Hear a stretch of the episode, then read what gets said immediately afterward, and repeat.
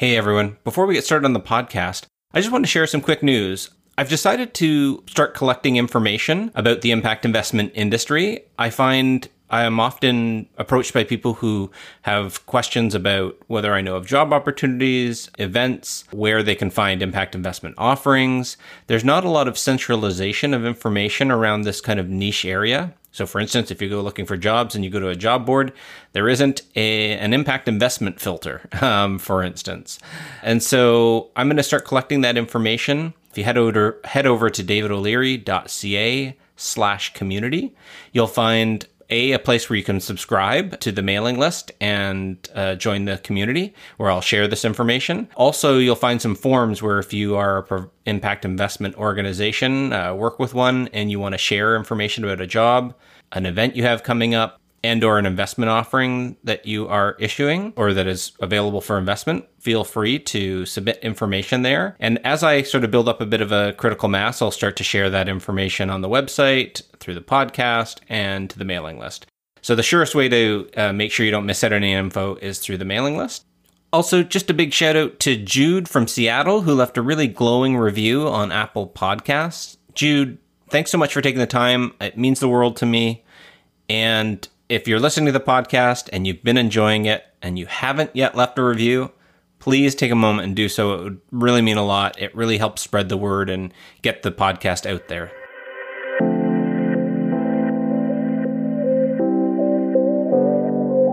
You're listening to the Impact Investing Podcast. I'm your host, David O'Leary. I'm a reformed free market capitalist who now spends his time trying to harness the power of the markets for good. And I started this podcast for anyone who wants to join me as I explore the world at the intersection of purpose and profit.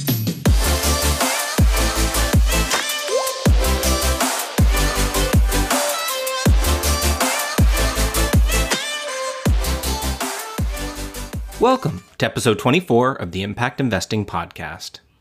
Given the capitalistic societies most of us live in, we spend an inordinate amount of time focused on accumulating, growing, and deploying capital. You can fill a library with all the books dedicated to the what and how of capital. Yet, we devote shockingly little time to considering the why of capital. Much in the way Simon Sinek asks us all to start with why, consider our purpose, Jed Emerson would like us, purveyors of capital, to start with why. In other words, we'd be well-served to stop and ask ourselves, what is the purpose of capital? With me today to tackle this question is Jed Emerson, one of Impact Investment Industry's elder statesmen who literally wrote the book on this topic. In addition to his writing, Jed currently focuses on working with families and institutions and exploring how to ensure a long-term legacy by managing their full net worth for impact. He also advises investment firms on the implications of an impact investing framework for their practice. Jed is an internationally recognized thought leader in impact investing, social entrepreneurship, and strategic philanthropy. In this episode, Jed and I discuss his journey through the industry from his early days as a social worker to his current work as a writer and advisor. We also dig into major themes in his book, which is called The Purpose of Capital, including the role of Western dualism and our separation of self and other, the role of spirituality in impact investing, and how Jed's views of the industry and capital have evolved over the years. And be sure to stay tuned to the very end where we talk about what Jed believes we're getting wrong about impact measurement and management, along with his outlook for the future of the industry. So Jed, welcome to the podcast. Thanks so much. It's great to be here. Yeah, I've been excited to have this discussion for a little while now, maybe a little bit intimidated to have it for a while too. We met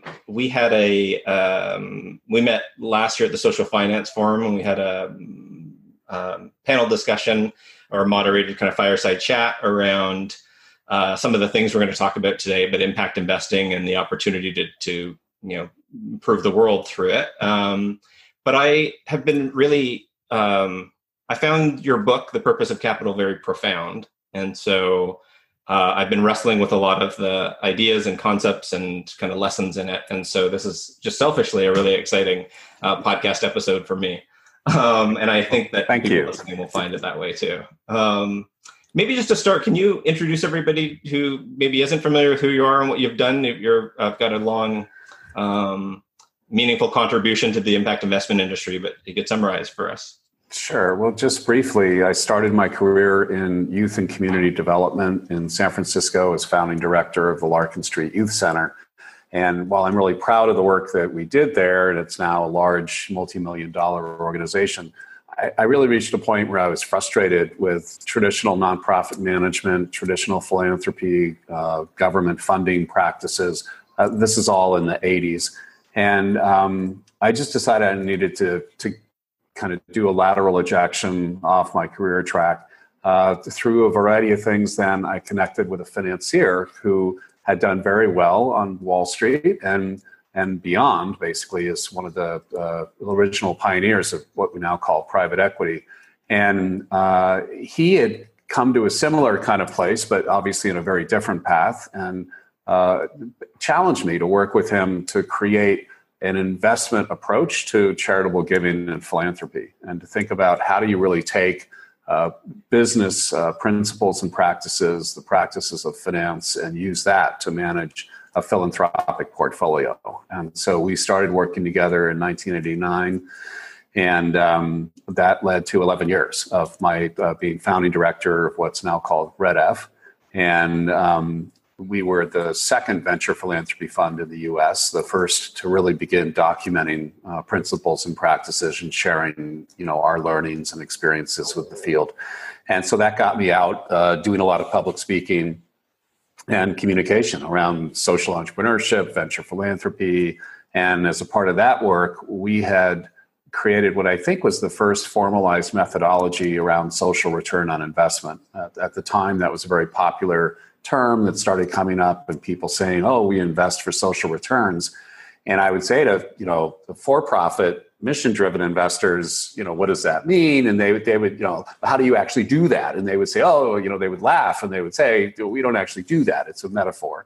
And I was like, well, we track performance. And we asked for what I thought at the time were pretty elegant frameworks for trying to monetize the economic value of social impact, discount it back to time zero, and come up with a baseline valuation of the social enterprise, and then use that as a way to understand the value that we were creating as an investor. And so over time, that led to more and more invitations for me to work with for-profit, mission-driven investors, mainly in the venture and the private equity space, although I also then spent a decade kind of slotting in behind different folks who were doing various aspects of what we now call impact investing. And it was a great period. I got to do some work in private equity and venture, public securities. I ended up actually working with a fund of hedge funds group for a while, looking at sustainable hedge fund practices and what would that look like. And then really by accident in 2010, I received an invitation to meet with a principal in a multifamily office out of Hong Kong. And it was really striking because I suddenly realized that at the family office level, you would be able to work with all the capital, that you could work on what I called a total portfolio management basis and use all of your assets for impact. And so you could look at strategies for managing the deployment of philanthropic near market, market rate capital. And so that became, you know, a focus of my work for the last decade, really, with 5 different families, all of whom had a different understanding of impact and what they wanted to do with their capital. And so all's fine and good. And you could in some way say that, you know, we have won. We've won the victory, and mainstreaming of impact investing is here.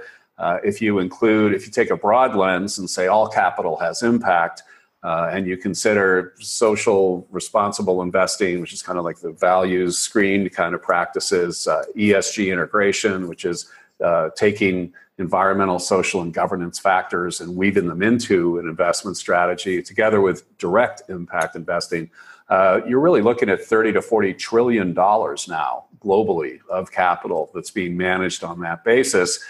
And I reached a point where I thought, you know, on the one hand, this is great. And on the other hand, we've completely lost our way. And so what I decided to do is I needed to step back from all of this and try to really reconnect with how we got here, how we evolved this idea that you could, in fact, pursue financial return in the absence of consideration of social and environmental impacts.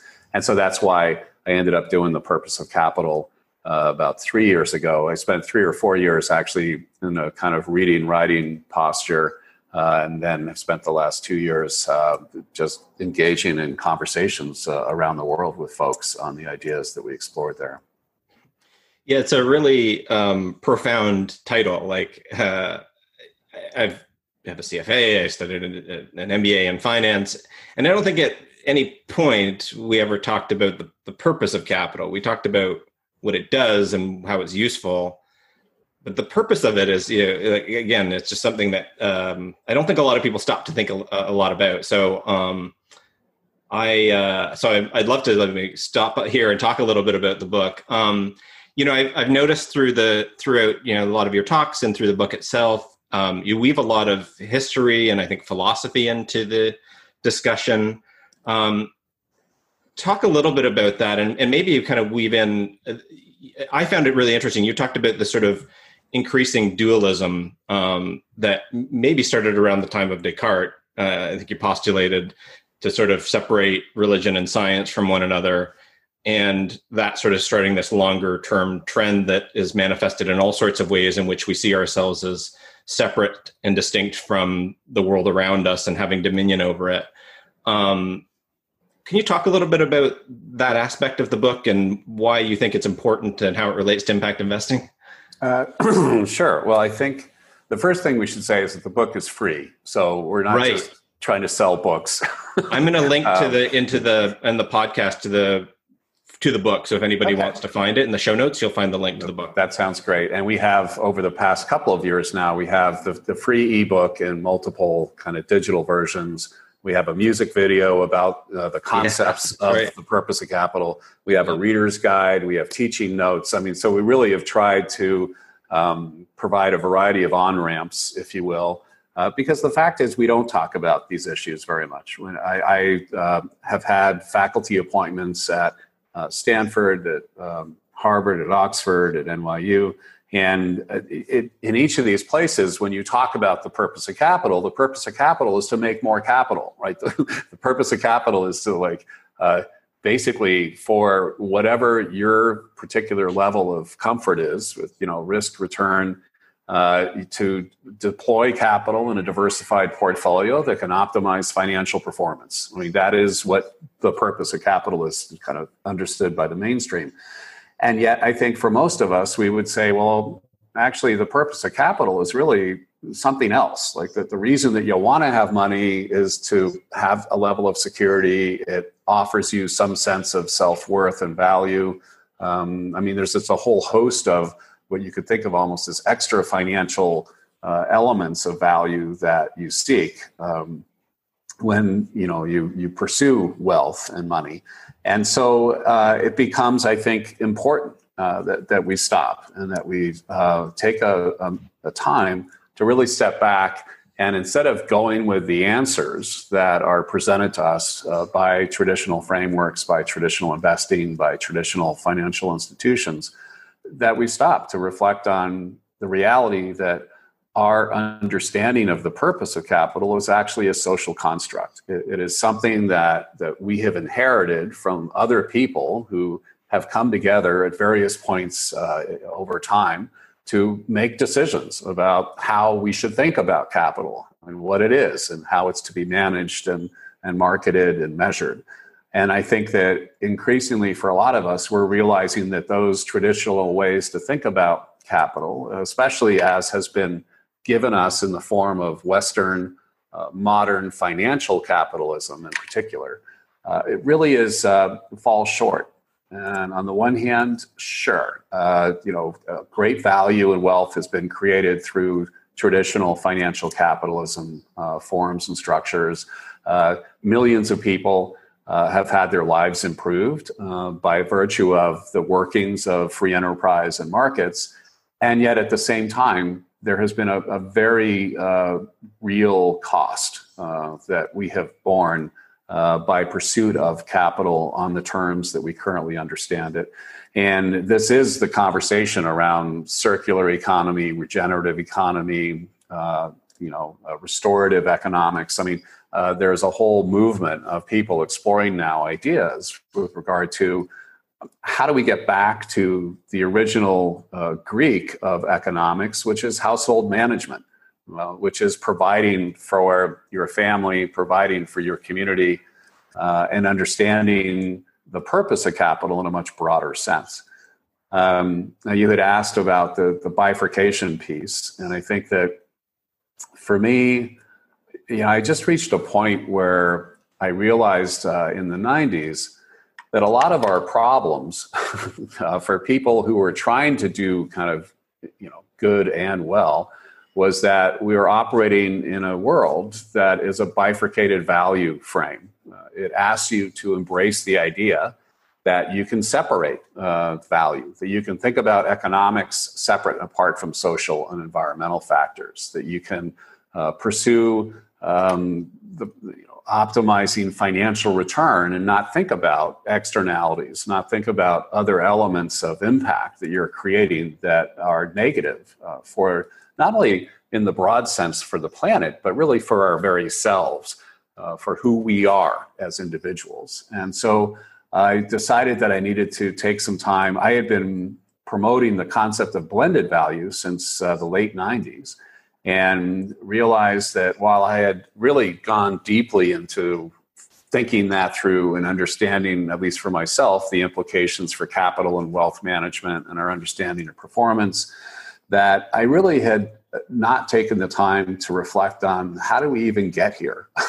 How was it that we got to this place where you really could believe that you could do one versus the other as opposed to a both and understanding of value? And so I began, in essence, just doing a lot of reading. And I thought of it as kind of an open architecture reading process where I began reading about the history of economics and finance. And that took me into reading a broader social and human history. And that took me into political science, which took me into philosophy, and then ultimately physics and religion. Because if you go far enough in the physics realm, you go into religion. That's right. And which brought me back to impact investing. And so it was, for me personally, simply taking the time to read and to reflect, to step back from doing the work was incredibly valuable. And I think part of our problem today is that we have a society that leads with its mouth. We lead with our answers, with our solutions, with our innovations. We think we are, as Arnold Toynbee, the historian, observed, every generation thinks it is the ultimate pinnacle of human development. And in some ways, they're right. Every generation is the ultimate development. But the fact is, each generation has thought that. And when you step back from your generational kind of place and really consider the lives and stages and realities that other generations operated within, you actually become quite humbled, because you realize that there really is very little that's new in this process. There may be new technologies, but the point of technology, again, is not the end in and of itself. The point of technology is to act, to do something, to be present in the world in a different way through the use and application of these technologies. And so what you realize when you look at across millennium, this has been the quest, really, in large part. It's been this drive to try to understand purpose and meaning for certainly at a social level, but really most importantly, it's been driven by individuals who over time have been grappling with the shortcomings of what the world tells them is real. And they then, when you embrace that question and you begin to really explore that, you find you go off on a whole host of paths, and it becomes really fascinating. And so this is why I kind of took that, in some ways, circuitous path back to the purpose of capital, because for our society today, certainly in Western culture, money is the root of it, right? We are a capitalist order in a variety of ways, whether it's conditioned or not. I mean, that is the framework that we function within, broadly speaking. And for us not to take the time to really step back from our labors, to reflect on why we are laboring, I think is important for us to actually do. And so that's what the book does, is basically walks us through some of that history. But as you know, I don't do it in a linear way. I do it more thematically and taking kind of different ideas and concepts. And the other thing that I did with the book that personally I really like is that instead of doing all of this reading and research and then writing about other people's ideas or taking their ideas and kind of turning them just a little bit and then saying, this is my new variation on that idea. I actually built the book with, in some cases, pretty long excerpts from some of the writers and authors and historians and economists and spiritualists, that I read in the course of doing the book. And then I used my writing really as a linking narrative to try to pull these different pieces together on this path. And so on the one hand, I think it's a great read. I've gotten really good feedback from folks. On the other hand, it's a very tough read because there are two ways. One is these aren't concepts that we're used to really thinking about very often. So for people who don't kind of play in that space, it can be a heavy lift, which is why we have the music video and we have the reader's guide and we have a whole bunch of tools to help people kind of offer them on-ramps to the conversation. But that said, the thematic piece kind of takes you to a place where you could read something and it clicks something else in your mind while you're reading the book, and you start thinking about, well, what do I think about that? Or what does this mean? Or that reminds me of this and that. And I've actually gotten emails from people saying, I really hate your book because I've read 3 pages and it got me thinking about something. And then I start looking out the window and thinking, and then it's like an hour has gone by and I've only read 3 pages. And it's one of those kind of books. So it's kind of, you have to really sit with the book, I think, and explore it on your own terms. That you could not have said that better. It's exactly been my experience with the book. Is there? Excellent. Challenging and thought provoking, and it's never taken me as long to read a book as this one, because it's exactly that. I'm stopping every passage or two and I'm listening to the passage 3 or 4 times because there's a lot in it and it's profound. And so you have to really wrestle with that. I mean, I could read the book quickly if I wanted to, but I wouldn't get much out of it. And so, yeah, that's exactly right. I've said that to people when I've recommended it, is just keep in mind that it's a challenging book, because it's forcing us to think in ways that we're not used to and we haven't considered before. So, right. But in that way, it's what I love about it as well. So, well, and it's interesting because this is the 8th book that I've either co-authored or authored, and the other ones have all been about how do you think about social entrepreneurship? How do you think about impact investing? How do you do this? It's all been strategy and tactics, and all of that led me to realize that in the words of Martin Luther King Jr., we're at risk of having guided missiles, but misguided men. And the idea that we spend so much time thinking about how do we innovate on these financial instruments? How do we have better metrics? How do we have tighter definitions? If we lose track of why we do any of this, then none of that really matters. And you do end up with guided missiles and misguided men. Yeah, well said. We're going to, I think, come back to that a little bit on that when I want to talk to you about impact measurement and management a little bit. But, the other thing that struck me in this book is and in all of your work and conversations we've had, spirituality seems to play a pretty big role for you in your life. And at least interweaving the fact that spirituality is important to a lot of people on the planet. Can you talk a little bit about what role you think it has in understanding impact investing and/or practicing it?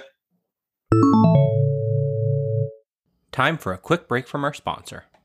The world of personal finance is full of strange and wonderful rules. And honestly, it makes optimizing your finances nearly impossible unless you're a professional. Is it better to use an RRSP or a TFSA? Are you making the most of your employer pension and benefits? What should you do with company stock or options? How does your business fit into your long-term financial plan? These are just a fraction of the questions Canadians struggle with. The confusion can lead to choices that end up costing thousands of dollars a year. Kind Wealth can help you make the most of your money by offering high-quality financial advice. No sales commissions, no hidden fees, no long-term contracts. Just honest advice at a price you can afford.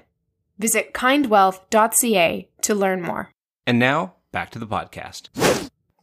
Wow. I know that's a big question. It's a big question. I think, it's just hard because, I remember, and I'm 61. So I think some of this is a function of age and perspective. And I distinctly remember, and I can't remember what event I was at, but I was at some conference when I was probably 30 or 31. And I remember some guy standing up there and talking about, all these ideas about, that companies should be about more than making money and, all the stuff that we now kind of take for granted in terms of the public conversation. And I remember this guy saying, and this is all really important, but we really need to also tend to our spiritual development and self in the course of, doing this work. And I just remember saying, oh, Jesus, here's another old fart, going off on this spirituality thing. And I felt in my 30s that the arguments that we should make for impact are all very rational, logical, analytic. It makes sense. And we can talk about the metrics piece and how that relates later. But, I was very much into this, what you could think of as a scientific reductionist understanding of economics and finance and investing. And there's a security in that, right? Because you create, again, these constructs that you operate within, and you say anything that doesn't fit within my construct, I'm just going to set over here as some kind of aberration. And I'll define reality as the things that, are within inside my framework. And the truth is, what I think we've all discovered, and, not a new discovery, but I think stronger discovery for ourselves in this generation is really the limitations of that type of frame and an acknowledgement that beyond this, there is more. And however you think about it, however you understand it, however you explore that, the reality is that the physical frames that we kind of structure that we comfort ourselves with really are just a starting place. And if you're honest, you have to go to these other levels. It's the nature of being conscious, right? It's the nature of being human. It's the nature of being that we would explore the outer reaches, if you will. And this is why, for me, it was kind of funny to do the book because I actually did not set out to go down that path. That was not my intent. I was going to do a history of how we thought about finance and economics and all that. And as I, it was like a sweater, a thread off a sweater, right? Where as I started pulling this out and you start looking at, well, where did this all come from? And what were the debates and the issues and how did we approach this?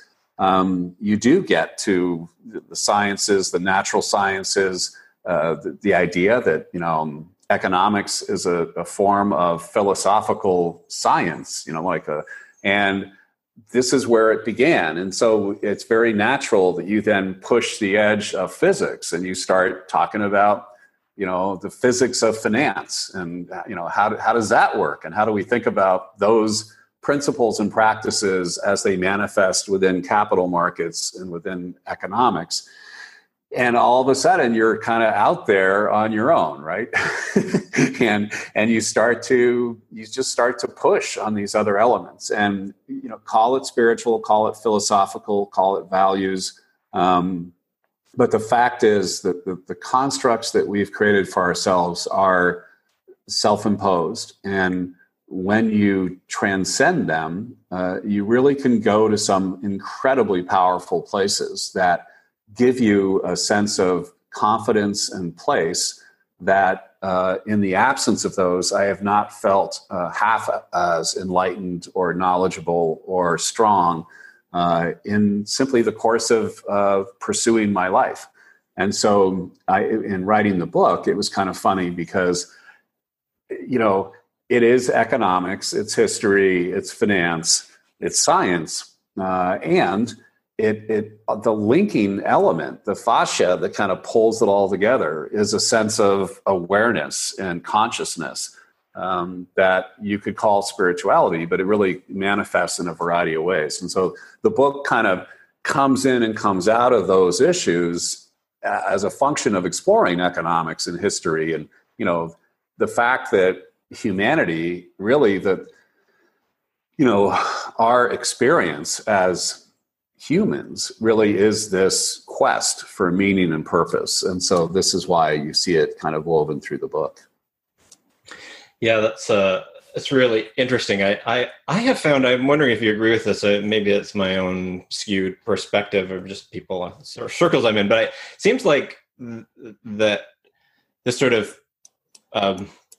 increasing focus, like the science itself, like just, and more so like the hard kind of sciences, the logical sciences, the provable, the scientific method has really been, you know, there's increasing secularism, more and more people kind of moving to kind of evidence-based approaches. And I think it's all for the good. Those are good things, but it also seems like we may have lost touch with, or there's an aversion to things that can't be really quantified and measured, as if that's, you know, there's no evidence, there's not logical, because I can't prove it with numbers and stats and figures. And we've sort of, even to the extent that I've noticed, like backlashes against things like philosophy, which I think are, you know, wildly important, is a wildly important discipline, which to me, I think answers a different question than science. Instead of asking how is it that this has come to be, it's why is this, you know, there, it's just, it's extra, it's answering questions outside of science. Right. Why is there something as opposed to nothing? Those types of questions. So I don't know. Do you find that that's the case, or are you finding that now we're getting more acceptance of things outside of the purely scientific? I mean, again, the fact is Descartes. Part of the reason that he came up with this concept of mechanistic dualism and the separation of mind body. Was because he was writing during a period of the Inquisition. And he knew that if he started to explore these other areas, he could get called on the carpet, as a lot of other philosophers during that period were. And that could be not only very damaging to his career and his life, but he personally could, you know, be tortured for having these ideas. And by introducing this concept of dualism, and the separation of mind and body, and describing, you know, the universe as a clock and all these other things, you know, all of that, you know, Descartian framework in some ways protected him from, you know, very real kind of social and political and religious forces that were loose in the day.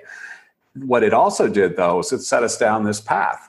And, you know, it says that because you can't, you know, measure and assess non-material factors in a materialist framework, they must not exist. And it's the idea of economics that says that there is such a thing as externalities, and that if you can't measure certain things relative to the functioning of business enterprise, then they don't really matter, right? And the fact is, wow, like, do they matter? You know, like environmental and social factors, as we're seeing today, and we could talk about COVID later in terms of what a great representation this is of the price that you pay by operating with a dualistic frame. But we basically have this understanding that you can, in fact, live this way. And I think there was a period when, I don't think there was ever a period where socially this was true. I mean, you think about, you know, the explorers and their idea of the indigenous peoples as being other, and so therefore they could do X, Y, and Z to them, right? So there's an immediate, right there, that bifurcation has an immediate cost. But on an economic basis, for years, we've acted as if externalities can just be set aside. They're not really part of the metrics. They're not part of our algorithm of consideration. And we're seeing today that that is simply a lie, that it's simply not true. And the other issue that comes up here is that if you really want to go into these areas of inquiry, you have to approach them from a place of humility and a place that says, in fact, that begins with this idea that I don't know. Like, I have a question. And as I was saying before, in our society today, we don't really value people with good questions. We always value the entrepreneur with the next great idea. We value the investment house that has this great offering that we can invest in.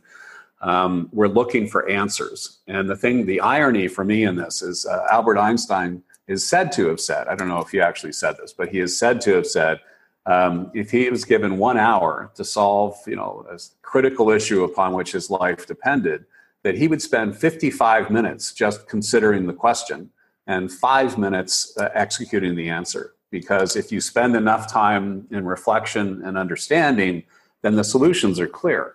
And I think this is when we talk about impact investing and ESG integration and these various new ways that we're talking about managing capital and wealth today, we have a plethora of investment strategies, funds, offerings. Literally every single major investment house on Wall Street has an impact group of some type, and some are weaving it, throughout the firm.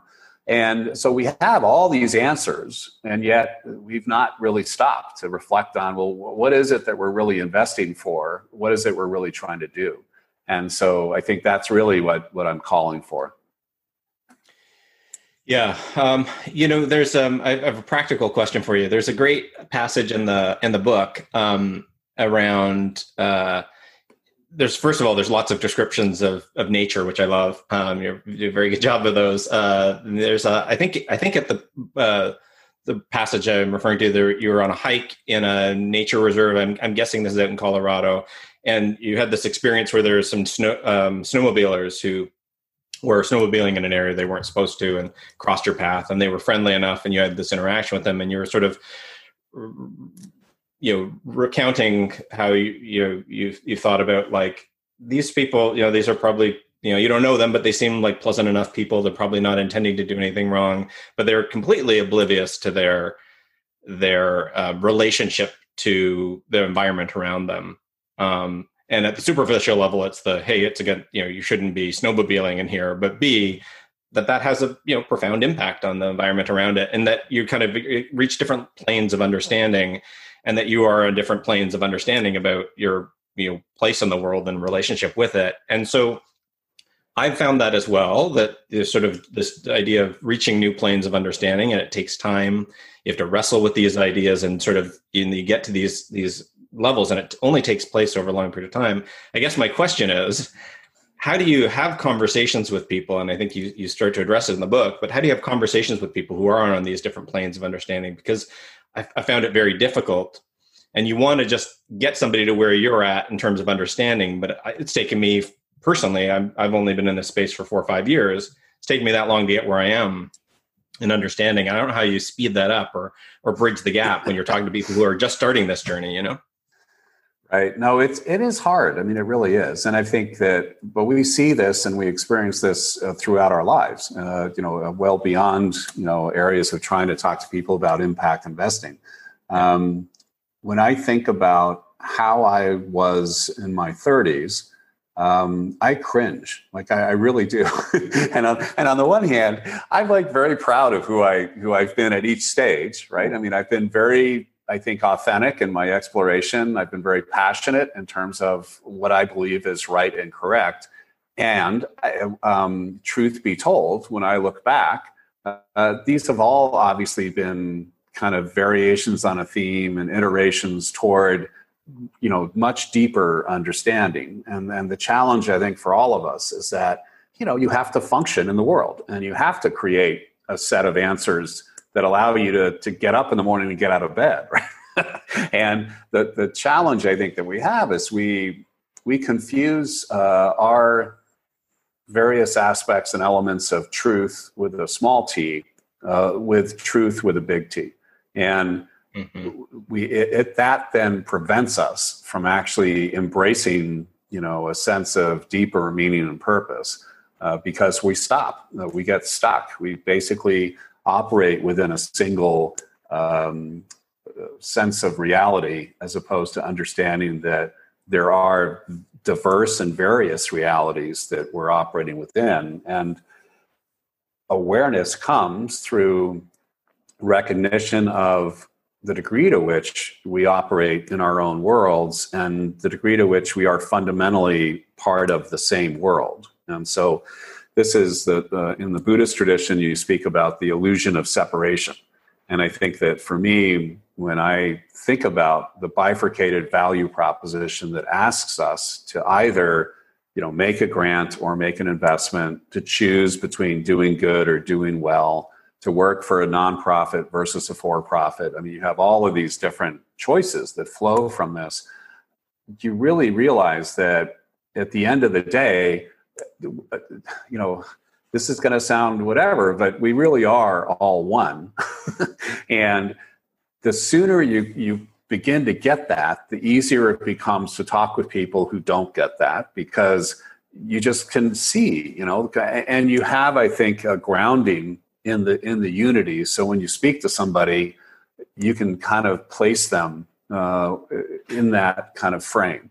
And, you know, where you stand depends on where you sit. And, you know, we had a home in Colorado for many years. I was in junior high school, graduate school in Colorado, and then have lived full-time and at other times part-time in a very rural area.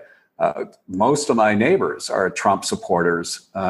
Most of my neighbors think in terms of extractive business and economic practices. It's a mining, a ranching, timber area that also has tourism now. In the past, obviously, 20 years has become more significant.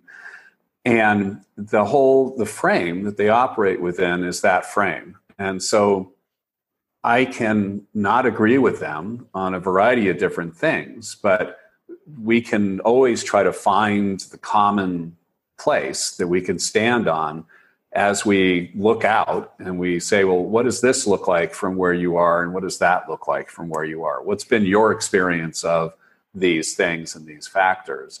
And I also, in the book, I think in that same chapter where I talk about the snowmobilers, talk about a friend of mine. I have a number of friends in Colorado who hunt and who, you know, will take an elk, you know, in the fall and pack their freezer, and that's their meat for the next, whatever, 4 or 5, 6 months. And he was telling me about an experience of his where he had been out hunting for a day and had been tracking the same bull elk for something, I don't know what it was, something like 4 hours. And it was just at his end. Like, he was tired. He'd been tramping through the woods. He would get a little sight and then would disappear, this kind of thing. And he had this moment where he was on this uphill area, and he was kind of taking a break in some bushes downhill from where the bull elk was. And he looked up, and he could smell the elk. It was like the scent was coming down, you know, the hillside, and he could just through the trees. He just saw like this flash of kind of brown, and all of a sudden the elk stepped out fully, and he knew that if he raised his rifle and took the safety off, that the elk would flee, and he would get a kind of a back end shot or a shot that would be risky. And he was a very good hunter. So honestly, I think he probably could have gotten off a shot that would have hit the elk. And instead, he just stopped and he looked at the elk and the elk looked at him. And this, you know, this animal was maybe 20, 30 feet away. And the elk turned and walked into the woods. And my friend was just kind of like, that was my chance. It had a, you know, great rack. It would have been a great, you know, bull elk to bring home. And he just felt a different kind of connection at that point. And so he passed on what he thought was a riskier shot. And he simply stayed fully present in the moment of being with the elk, if you will. And then the following weekend, he took another elk in another situation. So I think that, you know, even in the sense of lives that are very different from our own, there are moments and there are opportunities that we have to really connect. And I think the real tragedy about what is happening today in America is that it has become so polarized that we have completely lost the capacity to see the humanity in others. And so then that's why it's possible for people to bring AR-15s to demonstrations and to shoot people. That's why it's possible for people to despise other people who have different values and beliefs from theirs. We really have moved so deeply into the bifurcation that we're going to have to figure out kind of like, how do we reconnect as people, as humanity, in this context that we find ourselves within here in the U.S. And obviously, I think this is playing out in a variety of ways around the world. And if we think about the origins of COVID, you know, I'm not a scientist, so I can't give you all the details. But my understanding is that, you know, it came originally from a virus from bats, and that part of the fact that we have, as humanity, connected with those bats is that we have destroyed habitat. We have destroyed so many areas that now are unleashing not just the animals from those areas, but literally in the case of Ebola, you know, viruses that have actually been on the planet for centuries that we haven't been exposed to before because, you know, they've been deep in, you know, these certain ecosystems. And the irony is that we destroy the habitat. We unleash and force the bats to come into greater and greater contact with us. Those bats then infect animals that are caged in, you know, wet markets in Asia, which again is a reflection of our separation from those creatures, that we think that's okay to kind of do that. And then all of a sudden you're confronted with the complete connectivity of humanity in the form of the spread of this virus over the world that shuts everything down. And in the case of the United States, in the course of doing that, reflects the degree to which we are separated from each other, because we talk about the essential workers and the non-essential workers. We talk about the fact that the essential workers are largely, and again, I don't know the specific numbers around this, but my understanding is that essential workers are largely represented in, you know, black, brown, and yellow communities, where these are the people who are the service workers, who are the nurses, who are the transportation people. I mean, all of this, right? And we then, as a society, pay a price for this bifurcation, and we see them through, you know, the result of the pandemic has exposed the social injustice, environmental injustice. I mean, a whole host of factors that really are part and parcel with an approach to financial capitalism that's predicated on extracting value from one place and consolidating it somewhere else. And the end result of that, you do that iteration so many times, and you end up with the 1%, and you end up with, you know, the balance of the population that sees no way, that has no avenues. And we can debate all kinds of things in terms of the fact that in China, you know, you have now 500 to 700 million people who were lifted out of poverty in the last 10 years because of, you know, modern capitalism. You've got, I mean, all of the great things that has happened in the U.S. over the years, with regard to everything from, you know, dishwashers to TVs that, you know, liberate us, much less transportation. I mean, it's kind of like there's all this great stuff, and it all comes at a cost, at a price that we will increasingly have to pay because, you know, there is no away. Right? You can't just toss this shit over here and forget about it. And I think part of what's happening, I think it was Hegel who said that, in the United States, that we would not truly come into our own as a nation until we had to confront each other. And the confrontation comes in the absence of new territories that can be kind of dominated and controlled and taken over. And now here we are, and there's nowhere to go, right? You know, there's very little land that's pure land that's open for development, really. I mean, you know, we can talk about all the details and things and argue about some of that, but at the end of the day, you know, we have cities. When you fly across the country and you see road after road after road, you see everything is, you know, like developed for agriculture, industrial agriculture for the most part. We are having to come to terms with what has happened, what we've created relative to the extractive economic system that not only extracts kind of natural resources and, you know, kind of natural capital, but also does the same thing with people. And it views people as in many ways disposable and of not having inherent worth and value. And so this really is what we're having to confront and engage at this point in our development. Yeah, I'm hopeful. One of the takeaways from COVID is this is a deep understanding of how interconnected we are. And like, if you think about, you know, the very fact that, you know, this disease spreads so rapidly, and that no matter your level of wealth, I mean, you can reduce your exposure to it, and you've got more flexibility and more ability to do that, but you still are not isolated from it. There's no way to escape it entirely. And so that you are hamstrung by your weakest link, right? And that is one of the downsides of not having, you know, public health care, or, you know, so I hope that that's one of the takeaways that sort of helps connect people and makes people realize that we're interconnected. But well, and so yes, and in order to go forward, in order to reconstruct, you have to deconstruct. You know, it has to break down. And what we're seeing now is this kind of systemic dissolution of this system. And so on the one hand, it underscores the interconnectivity that you're describing. On the other hand, it really exemplifies the separation and the disconnection and the injustices that are there.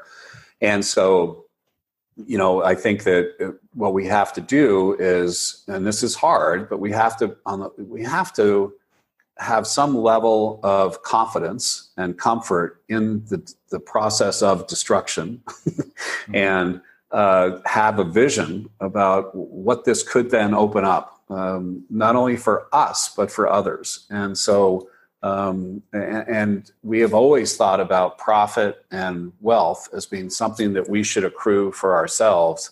And if other people get it as well, then that's great. You know, that's fine, but that's not my responsibility. And I think increasingly, when we talk about impact investing, what we're seeing is a recognition of the fact that if my wealth comes at your expense, then I actually have not profited. And that we have to create ways where we can co-create value that is sustained over time, and that doesn't require your sacrifice for my benefit. And so this is really where impact investing kind of has a lot of the roots of its philosophy, is the whole idea that you can do well and do good. And the fact that that commitment forces us to really explore the degrees and ways in which traditional capitalism allows you to do that, and the ways in which it can never allow you to do that. And so this is where you get the whole conversation about capitalism 3.0. You get the conversation around stakeholder capitalism as an evolution beyond shareholder primacy. There's all kinds of implications to that you explore and you discover. And this is, again, my frustration with the current conversation in the field, is that it confuses the ability to raise billion-dollar impact funds with somehow impact. and it confuses kind of like the creation of conforming product that can be distributed through existing financial pipelines with success, as if somehow, you know, selling more financial product that is branded impact is the point. And it's just not. It's just not the point. It is a means to an end. It's part of the process. But ultimately, that's not what the purpose of this impact capital is about. And, you know, I won't give away where the book ends, but the purpose of capital is more as a liberation than oppression. And we've gone well away from that understanding. Yeah. Although, that's a lot to cover. Yeah, it is. And I could ask you a lot of questions about all of that. In the interest of time and letting you get to your day, I will resist the urge and just maybe we can part on one question. What do you see sort of going forward as either kind of biggest risks, biggest challenges in the industry, or on the flip side, you know, areas where you think you're most optimistic or excited about? I think the risk is the one that I've been discussing in terms of the idea that we confuse, intent with impact. We say that because, you know, we mean well, we've branded this, we have the right metrics, therefore we've created impact.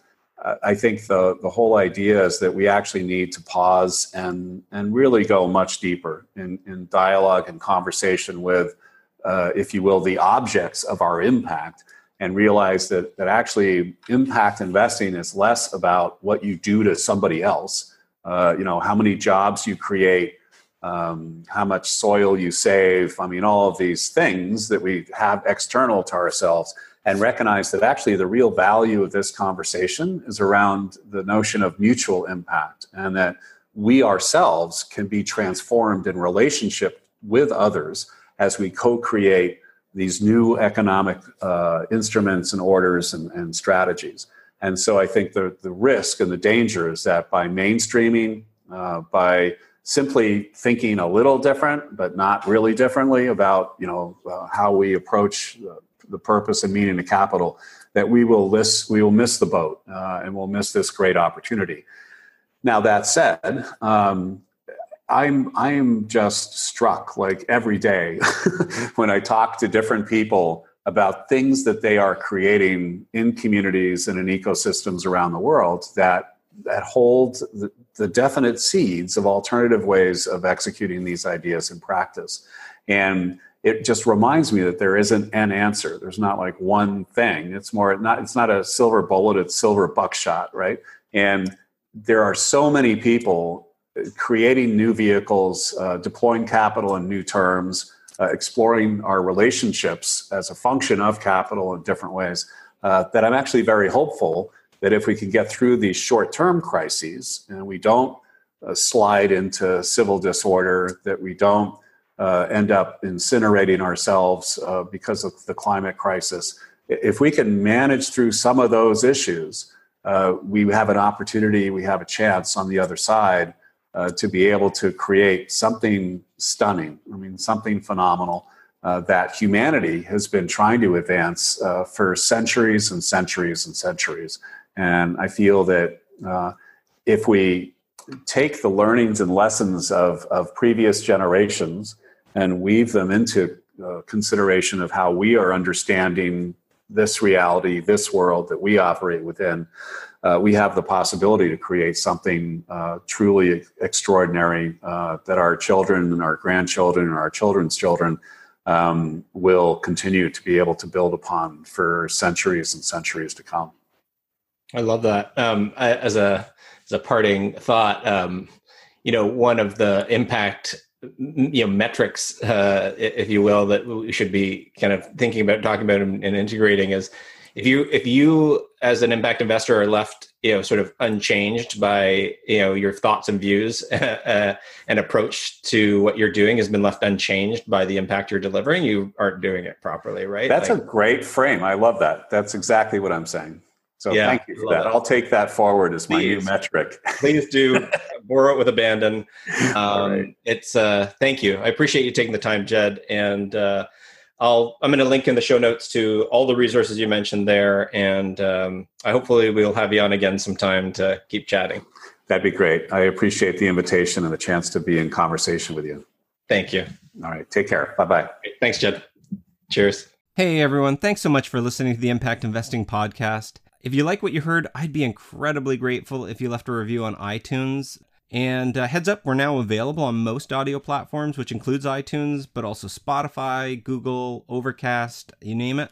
And also can now use Siri to listen to the podcast by saying, "Hey Siri, play the Impact Investing Podcast." Here's the Impact Investing Podcast. Yeah, just like that. You're listening